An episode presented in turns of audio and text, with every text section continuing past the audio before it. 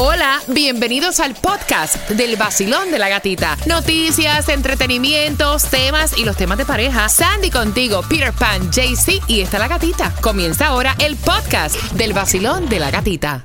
Another day is here, and you're ready for it. What to wear? Check.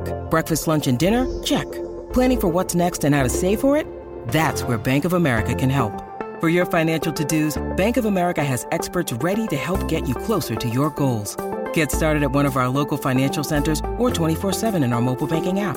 Find a location near you at bankofamerica.com slash talk to us. What would you like the power to do?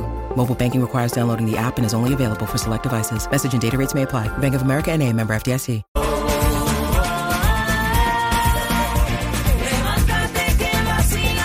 El nuevo Sol 106.7, somos líderes en variedad. ¿Cuántos quieren entradas a Monster Jam? También las tenemos para ti en el vacilón de la gatita. Recuerda que hoy también estamos escogiendo la pareja que se va para Tulum.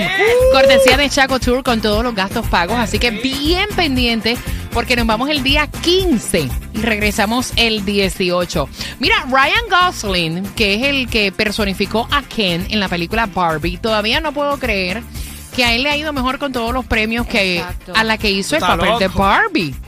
Eso mismo. Y lo curioso es que él dice, él estuvo hablando en una entrevista que cuando le hicieron la oferta, él no la quería, la rechazó al principio cuando eh, porque decía, ¿cómo yo voy a hacer el papel de un muñeco, de un Ken?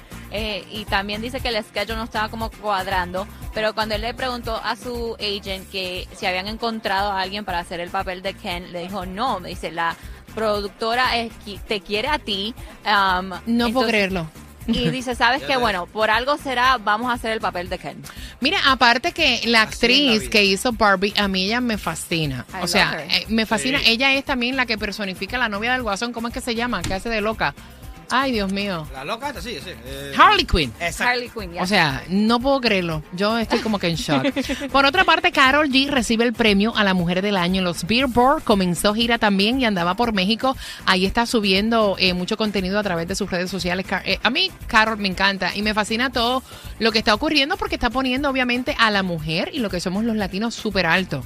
Exacto, y esto va a ocurrir, ella va a recibir el premio eh, a la mujer del año de los Billboard 2024. Esto va a ser específicamente el 6 de marzo en Los Ángeles y dicen que lo ha recibido este premio Madonna, Lady Gaga, Taylor Swift, Ariana Grande y ahora pone alto en Colombia, más alto a Colombia, Carol G. Ahí está.